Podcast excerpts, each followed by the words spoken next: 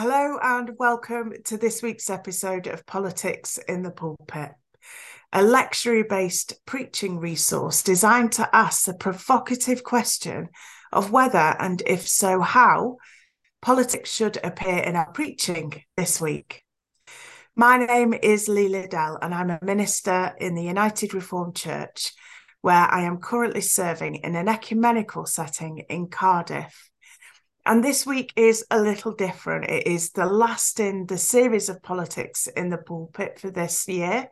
And so this this episode is our handover episode where I am going to hand over uh, the reins to Jeffrey Farah. Jeffrey is a Methodist minister in Putney in southwest London. Before he was ordained, he served for 10 years in the House of Commons as a clerk as a clerk one of the permanent secretariat at Parliament. He worked with select committees and in the legislation service and was able to see how politics affected every area of our society. He is committed to connecting how we pray, read our scripture, to how we vote and live. And so, Jeffrey, welcome for your first episode. Um, Thank you do you want to tell us a bit more, expand a bit more on that? It sounds like you've had such an interesting run up into ministry, how you came into ministry from being from that job. Yeah, so I was um, 10 years at Parliament and, and nobody ever understood what I did, including my including my own mother, bless her. Um, so I was a I was what's called a clerk and um, uh, interestingly, clerk and cleric come from the same root. It means somebody who basically who can read and write. And when Parliament started back in the 14th century, they worked out pretty soon that they needed people who could read and write because a lot of people, including a lot of members of Parliament, couldn't. And so the jobs of the clerk was uh, to make Parliament work. And we still get a sense of that in uh, in our way we talk about um, legislation today by having readings of bills. So mm. talk about first reading, second reading, third reading, and that comes from the fact that literally the clerk would have to read out what was being said because some people couldn't uh, read it, couldn't understand it. So um, clerks aren't; they don't work for a particular party.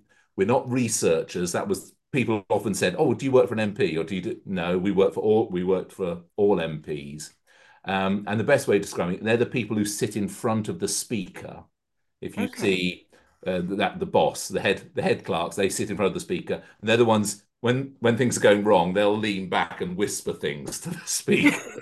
and they're the sort of the, the the memory of Parliament. They advise on precedent. They advise on how things should be done.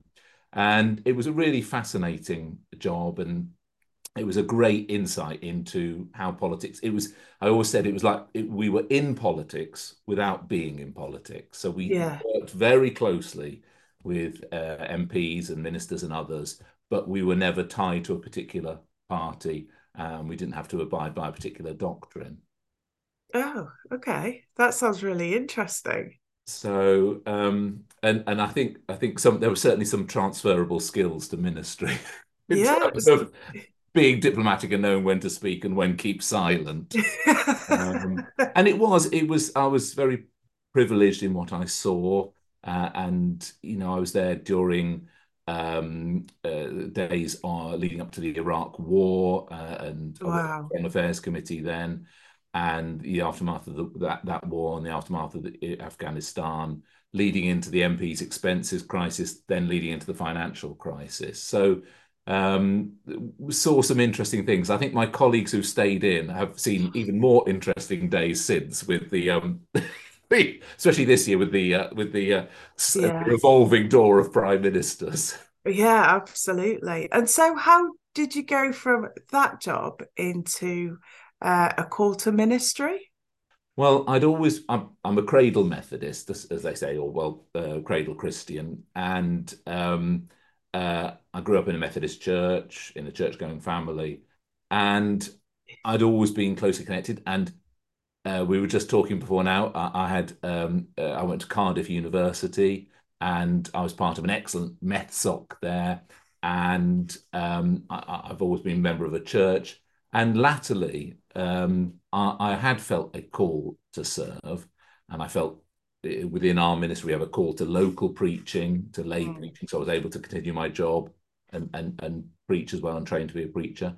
But then I did feel that, like many of us, we talk about uh, uh, what's it um, an itch you can't scratch. Yeah, yeah. Um, and I, I thought this this is I feel more I feel this thing that I'm doing in my spare time is more important than what I'm doing in my in my day job sometimes, and is and that that that the um, crucial word vocation. I felt really yeah. called. I felt that these were my callings. That the things that I was being called to do on Sunday and leading worship. That is where that was the groove I fitted. Yeah. Um, and it was hard it was very hard leaving that world and that the world of westminster is it is a bubble it is a very you know uh, it is its own little world within a world. Um, and um, but i felt that looking back that i have been prepared better prepared for ministry by coming having that coming through that path than if perhaps if i'd just gone straight in. Yeah yeah yeah. That that's something of having that life experience before um going into uh ministry ministerial training kind of full time i think is really helpful. Yeah. Um and so it seems a fairly nonsensical question sorry i just got the post but yeah okay great. It's all it's my um, my we just saying it's my son's birthday today so the postmen are going berserk and uh, delivering packages. So it feels a little bit kind of a nonsensical question, but politics in the pulpit, what does that mean for you then? Um, I guess, is it after having that kind of training and experience and, and lived kind of employment there? Does that feel louder for you, do you think? Or um, do you think it's you've created distance from it from being straddling kind of both worlds really i think it's given me both a sense of perspective and a sense of the importance of politics. Yeah. Um, i have to be careful. There's that that there's that um, i'm sure been discussed on this program before the idea of having the bible in one hand and the newspaper in the other. Yes. I am passionate about that. That i get a lot some i get some kickback from that. So from like some congregations say, all we want is the Bible, all we want is the word. Yes. And you know, and sometimes you have to go with that and you have to be careful and but we are people in the world. We are called to be salt in the world. And whether we mm-hmm. like it or not, we are in that world. And my 10 years in politics, my experiences subsequently have shown me that politics affects every aspect of our life. And yeah. we cannot separate it. And when we do separate it, when people say politics is something that happens over there, it's all about political parties. I'm not political, as I'm sure we've all heard. Um, yeah.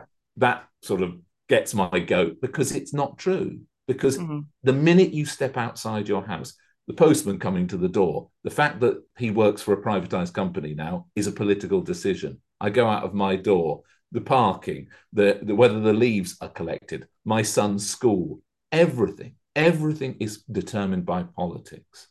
And mm. we as Christians have got to be present in that world. And yeah. sort of the another another sort of strand to my a latter strand to my life is that I'm doing a very, very part time PhD at um, the University of Roehampton, which is about 10 minutes from here, um, with a good uh, Southlands College, which is part of the university's good connection to the Methodist Church, Methodist Foundation. And I'm, do- I'm, I'm doing my PhD on um, around the area of the books of the Maccabees, the intertestamental. Okay. And you see how the world of politics, politics didn't begin in the 20th century with parliamentary, no. you, you know, with the emancipation of women or anything like that. Politics has been present throughout history. Politics determined the world into which Jesus was born. And, and I always say this Jesus dealt with politicians every day. And we they had funny names like ethnarch or high priest or kings or whatever, yeah. but they were politicians. And yeah, I always say politicians nailed Jesus to a cross um, mm. because they didn't want to listen to the things he said. So our scriptures are ground are, are are witnessing to God, a God who is present in the world, a God who's immanent, a God who is incarnate, and that means dealing with politics, whether we like it or not. yeah. Not. No, absolutely. If not, we're in danger of as churches to kind of becoming even more distanced from mm. um, the public square and from uh, society and, and understanding um, where people are and and and and the decisions that affect their lives.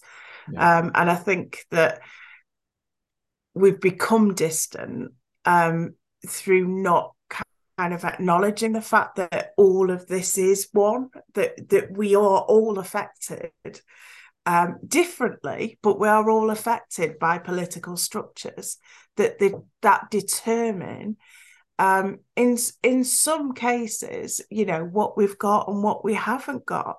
And mm-hmm. and when life is at that level, then it's our responsibility to be able to speak into that or at least offer um, offer faith into that space rather than keeping them very separate, keeping it a kind of Sunday morning faith, mm. um, which arguably, I think church models want there's a sense in trying to hold on to it because there was high numbers and things mm. when um when church was kind of just a bigger part of our society but then arguably it's dropped out of society because it's not been part of our society all at the same time and it's finding that tension i think between being able to speak into these things but also being able to offer hope into these things where perhaps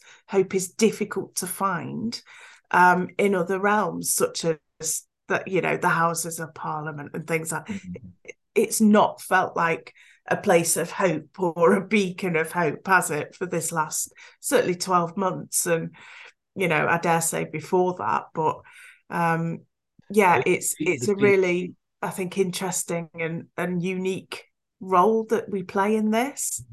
I think the key word you said there is tension. Yeah. Because we we have to maintain, we have to be, as Christ said, you know, salt in the world cannot lose its saltiness. Yes.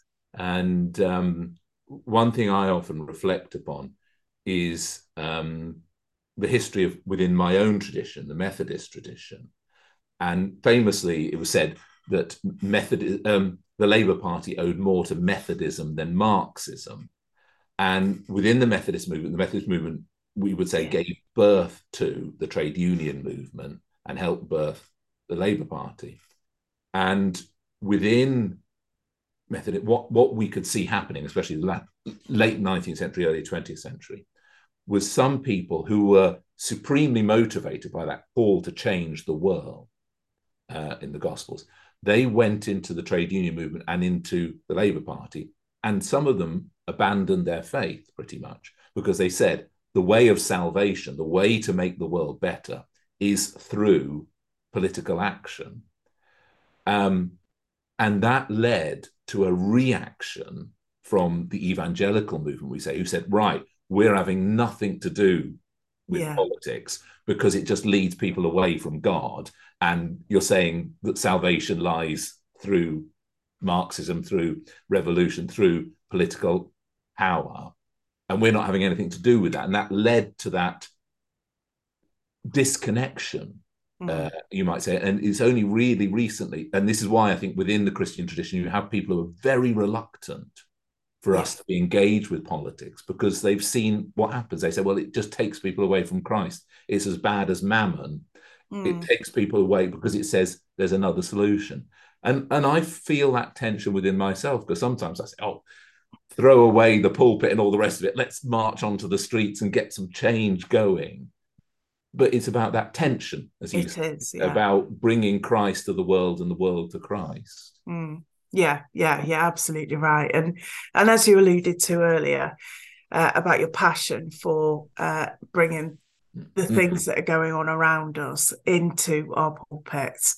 Um, our JPIT colleagues each week give us a roundup of their expertise and what they think we ought to be keeping an eye on in the world this week.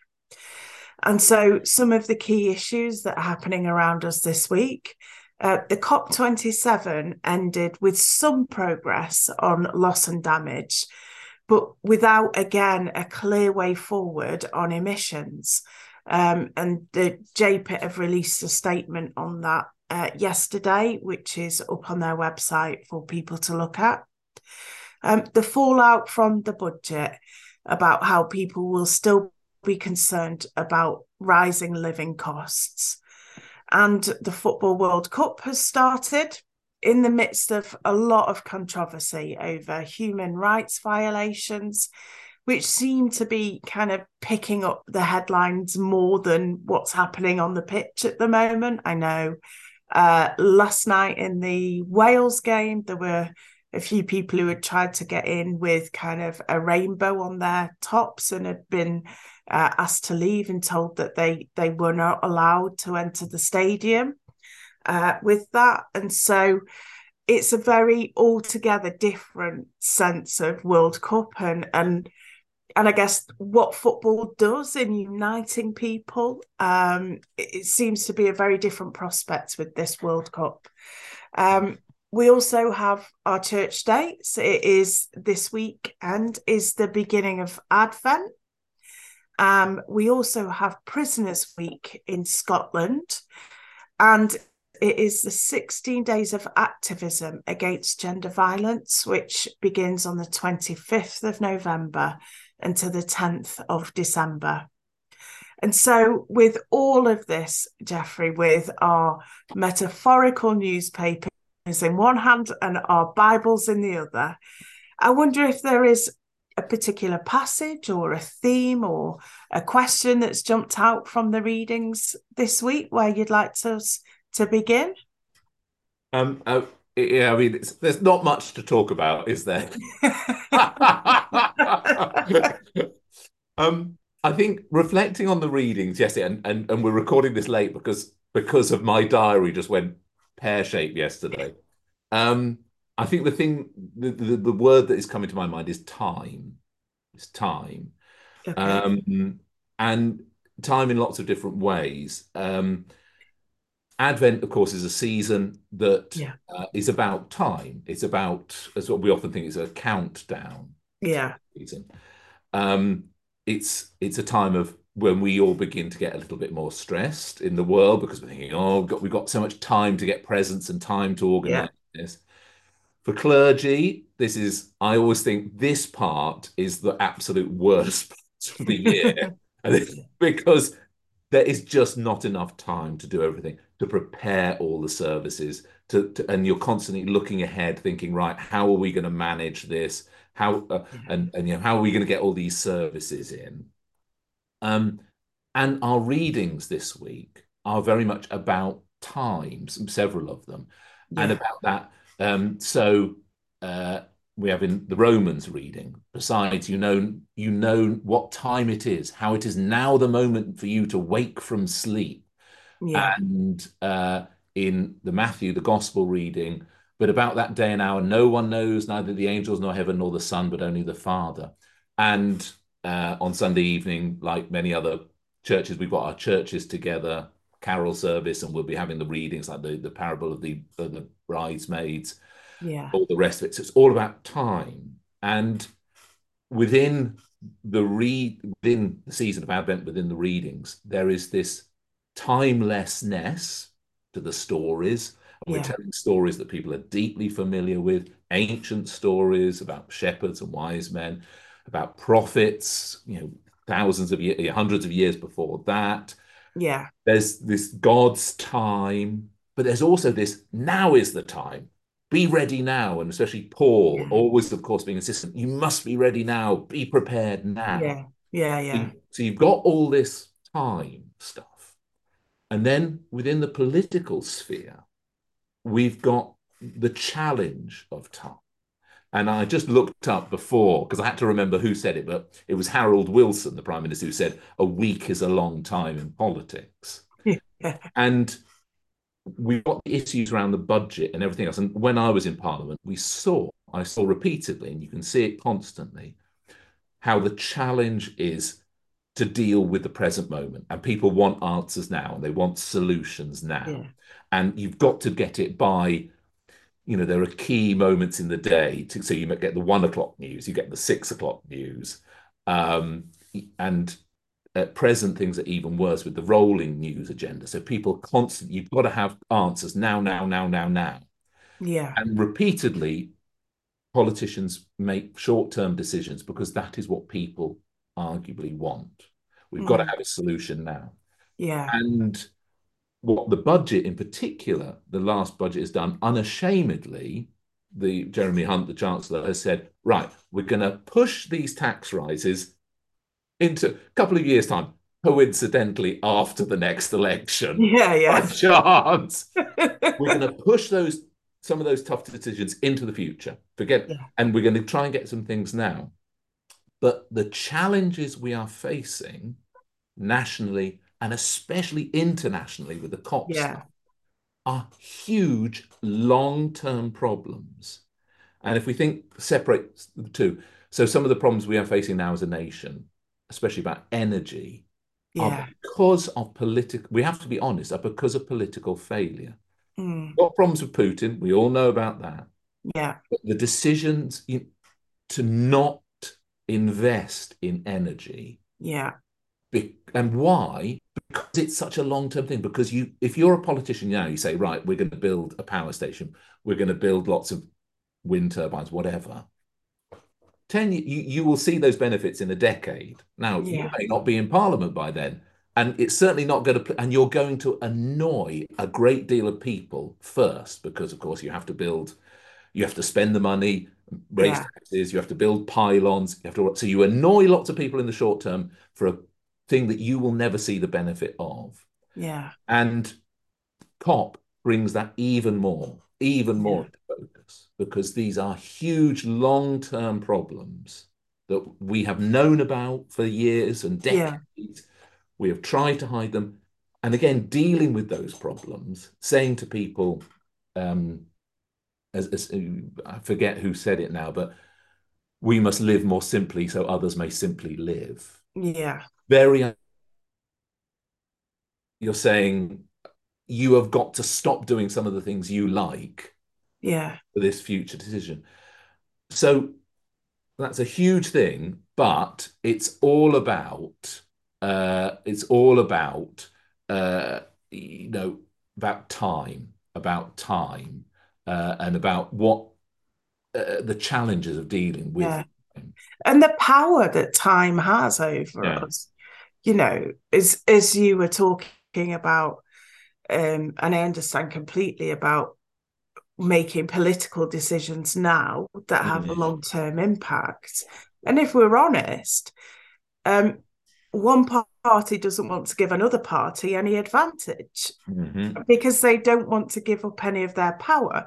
So, what they don't want to do is make an investment mm. um, that might give the other political party who may be in power um, an advantage over them. About you, you, it's it's so difficult because actually it, we talk, and I think one thing that the COP crisis, uh, that the energy crisis has brought and COP has into our imaginations, is that we've got to work with that power of time. That humanity is more important than than the power of um, party politics.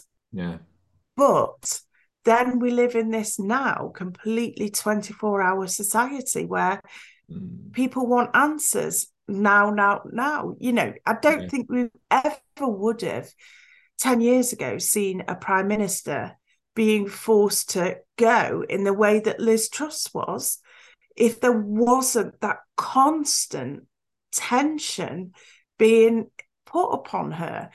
And I think you can actually see some of that tension come out in the Romans reading and mm-hmm. with Paul's sense of salvation is just round the corner. Mm. You know, Christ is coming back now, so be ready now. Um, and and it's really hard to fit to st- it's back to that word that tension of sitting with something that is um, both long term but with an immediacy question mark around it and holding those two things in tension in both our society in our faith and within ourselves because we all change and adapt don't we i mm. i couldn't have imagined something like um buying something on Amazon in the morning to get it in the evening. Could you imagine that 10 yeah. years ago? You'd yeah. have to wait six months for a video to come out, you know, between yeah. cinema release and, and, video.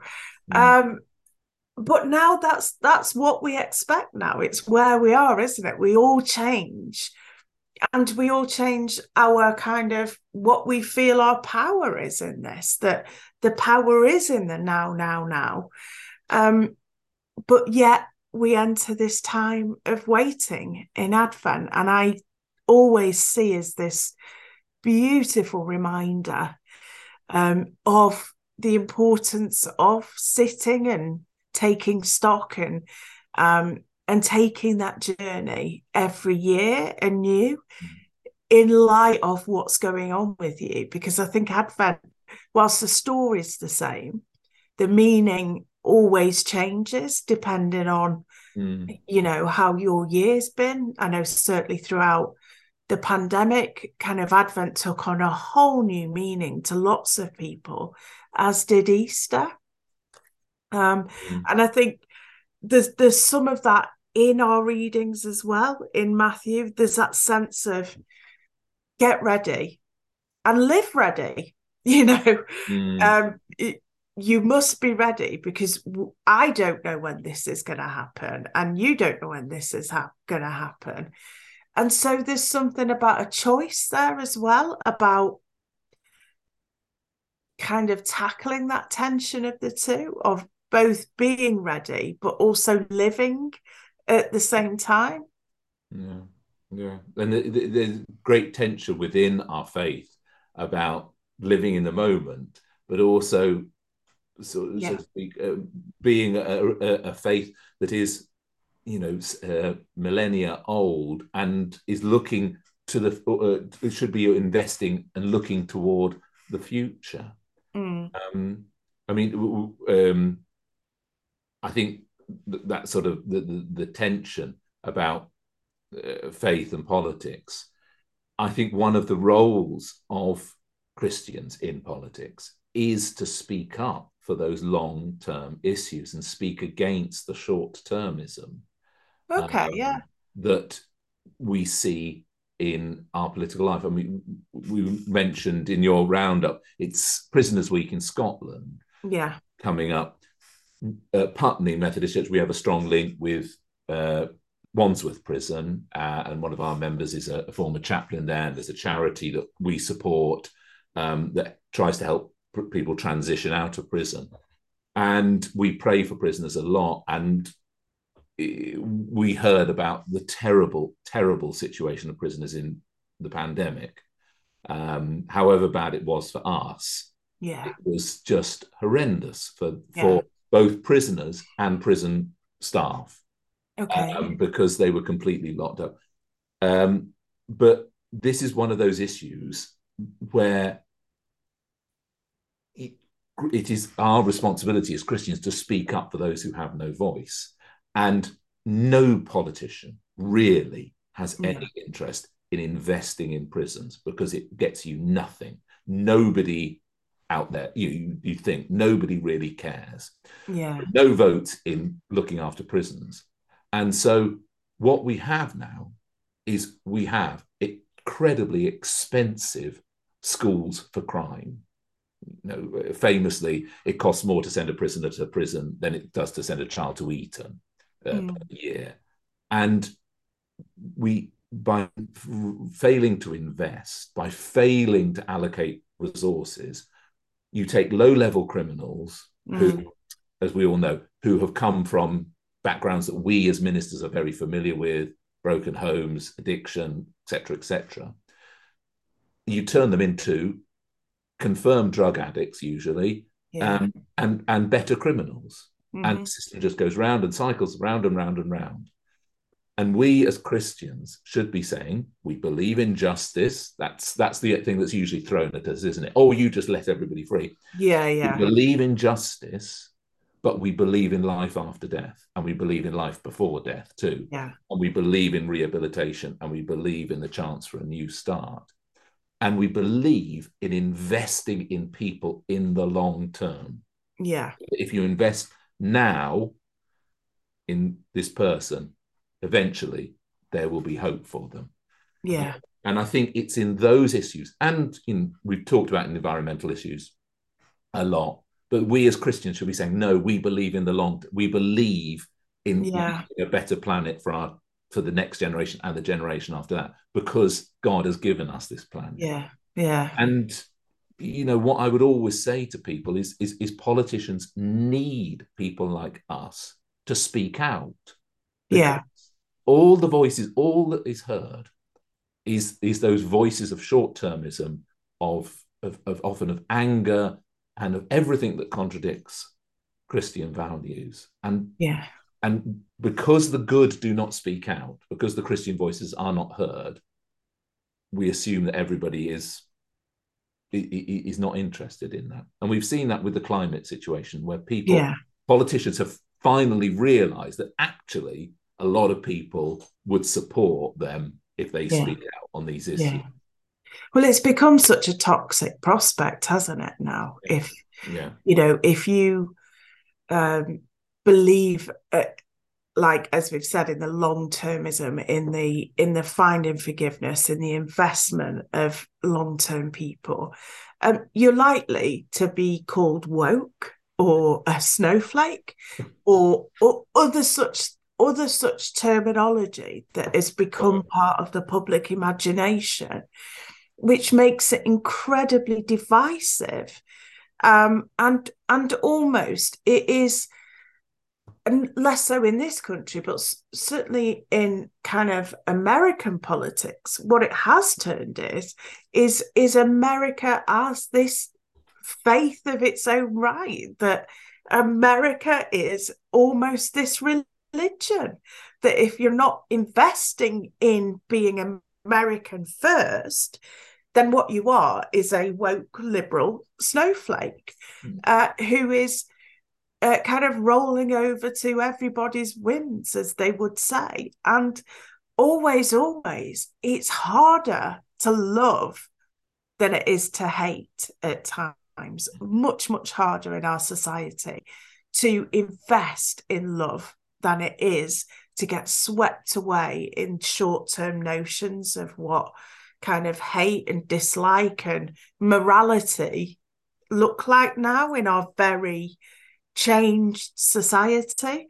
Um, and it it's interesting. Donald Trump's appeared back on Twitter this week, and so we're heading back into this really toxic snapshots of what it is when people don't get what they want, how they widen the agenda so far. I mean, you could predict it in the midterm elections that if if any Republicans lost, that there would it, that that would have meant that the ballot was illegal or wrong or you know and but yet if they'd won there's no such questioning of any kind of and and so we see this kind of flip flopping back where it's the pressure is on is to be in that immediate space of lashing out when your own agenda isn't met. And so i found what you you kind of said about investing in the long term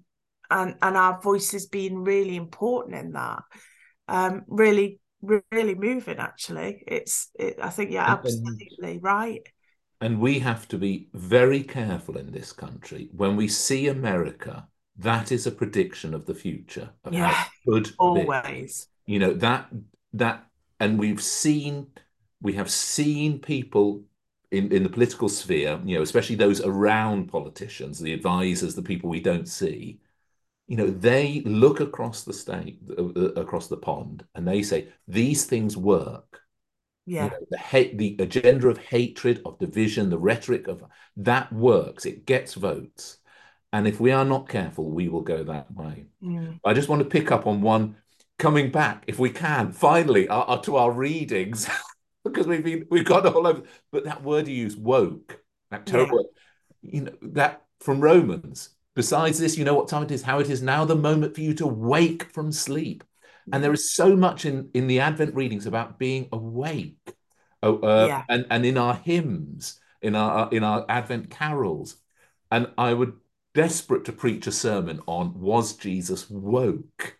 Because in the original meaning of that word, and it's been around apparently for decades, it just means you have woken up to the world around you. And that you know, there's there is something central to Christ, Jesus's teachings. Remember, you know, saying to the disciples, "Could you could you not stay, stay awake in the Garden of Gethsemane?" You know, the idea of waking up and seeing the world as it is, yeah, and and and not being, you know, rubbing from your eyes all the deceptions of this world and the lies of the devil and all the rest of it. Jesus was really telling people to wake up. Yeah. And within the you know the apocalyptic tradition we have that idea of pulling back the curtain and saying this is wake up this is how the world is this is what's really happening yeah so i would be very controversial and say i think jesus i think jesus was probably woke as well i think i mean looking at isaiah good grief god's woke you know they shall beat their swords into plowshares yeah you know yeah. and you imagine you know how we talk about guns and, and in America and stuff like mm-hmm. that. That idea of taking your guns and turning them into something peaceful. Mm. I think Isaiah, we we hear the wokeness there of God as well. I wouldn't I wouldn't like to have called Isaiah woke to his face, I don't think, but I think you're right. but just the idea of turning turning our weapons into peace, you know, and um, the spears into pruning hooks that that nations can come together, that God is not there for any kind of particular one, that all the nations shall stream to it. Um, and and how that in through Advent and through Jesus actually comes to pass is is again that both that longevity of how long these things take um, and and the choices that we must make to be long term with it to walk those paths long term and to give up the things that are going on on the kind of the cross sections of, of paths around us. Um, that it is a choice and it is a decision uh, to to work for peace, to work towards uh, a, a, a, Uh, an earth where people are going to be able to habit, inhabit it for generations to come. These will take choices and long term dedication to do so. Mm-hmm.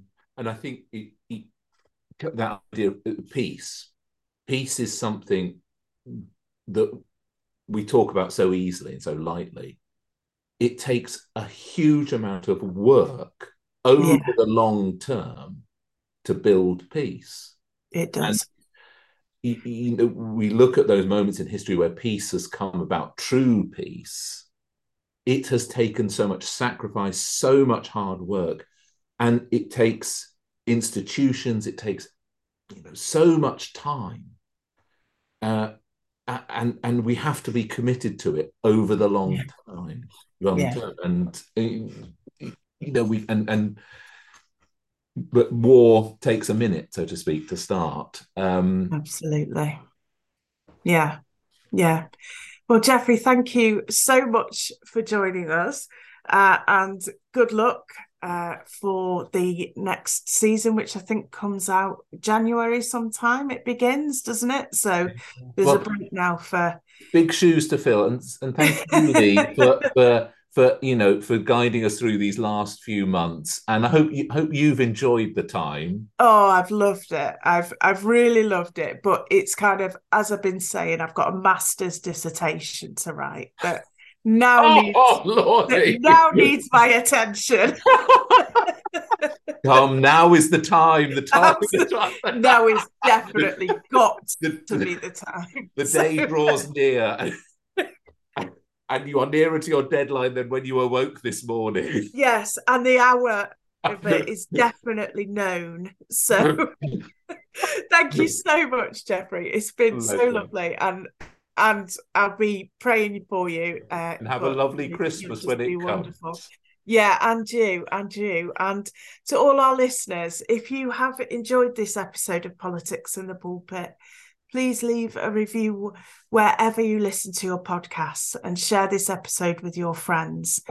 We do love to have an ongoing conversation with our listeners about faith and politics. So even though we're on a break, please, we encourage you to still do join in on Twitter uh, with our handle at pulpit underscore politics or using the hashtag politics in the pulpit and on our Facebook community which you can access through the Joint Public Issues Facebook page and on their website, jointpublicissues.org.uk. And so let's go into both our politics and our pulpits with this blessing.